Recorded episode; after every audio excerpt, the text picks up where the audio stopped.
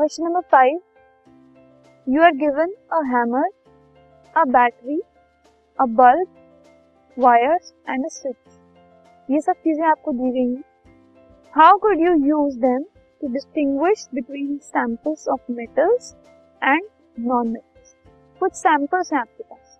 इनको यूज़ करके आप उन सैंपल्स को कैसे डिफ्रेंशिएट कर सकते हो कि कौन सा सैंपल मेटल है और कौन सा सैंपल नॉन मेटल ठीक है? सो जो हैमर हमें मिली है, हम उसे यूज़ कर सकते हैं। उससे अगर हम सैंपल को बीट करेंगे, और बीटिंग के बाद जो सैंपल है, अगर वो थिन शीट्स पे कन्वर्ट हो जाता है तो वो मेटल है।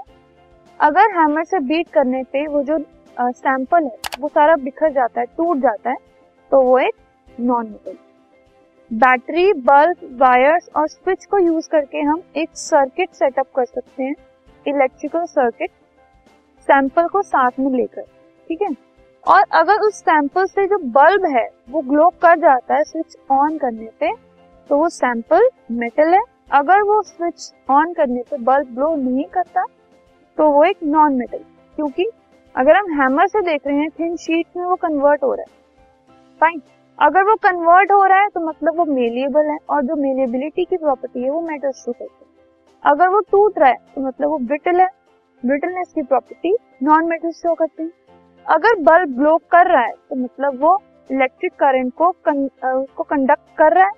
मतलब जो इलेक्ट्रिकल कंडक्टिविटी है, उसको वो शो कर रहा है और वो होती है मेटल्स की प्रॉपर्टी और अगर बल्ब जो है, वो ग्लो ग्लो नहीं करता, इसका मतलब वो कंडक्टिंग नहीं है। तो नॉन मेटल्स आदि substances that are non conducting ठीक है? ऐसे अगर हम वायर देखें, कोई अगर वायर इसको हमने बल्ब वगैरह में यूज़ करके कनेक्ट करके जो सर्किट बनाया है, वो उस सर्किट को चेक करने के लिए नेक्स्ट है। Assess the usefulness of these test in distinguishing between metals and non metals कैसे ये टेस्ट यूजफुल है? जो अबव टेस्ट हैं, वो सब फ़िज़िकल प्रॉपर्टीज़ के ऊपर बेस्ड है, ठीक है? और इसमें कोई भी रिएक्शन करने की ज़रूरत नहीं है केमिकल रिएक्शन करने की।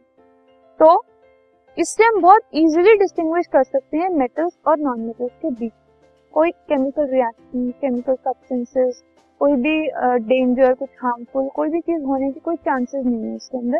तो हम बहुत इजी मेथड्स यूज़ करके बहुत इजी टेक्निक्स और ये बहुत ही इजीली अवेलेबल चीज़ें यूज़ करके मेटल्स और नॉन मेटल्स के बीच में डिफ्रेंशिएट कर सकते this podcast is brought you by Hubhopper Shiksha Abhiyan अगर आपको ये पॉडकास्ट पसंद आया तो प्लीज़ लाइक शेयर और सब्सक्राइब करें और वीडियो क्लासेस के लिए शिक्षा अभियान के यूट्यूब चैनल पर जाएँ।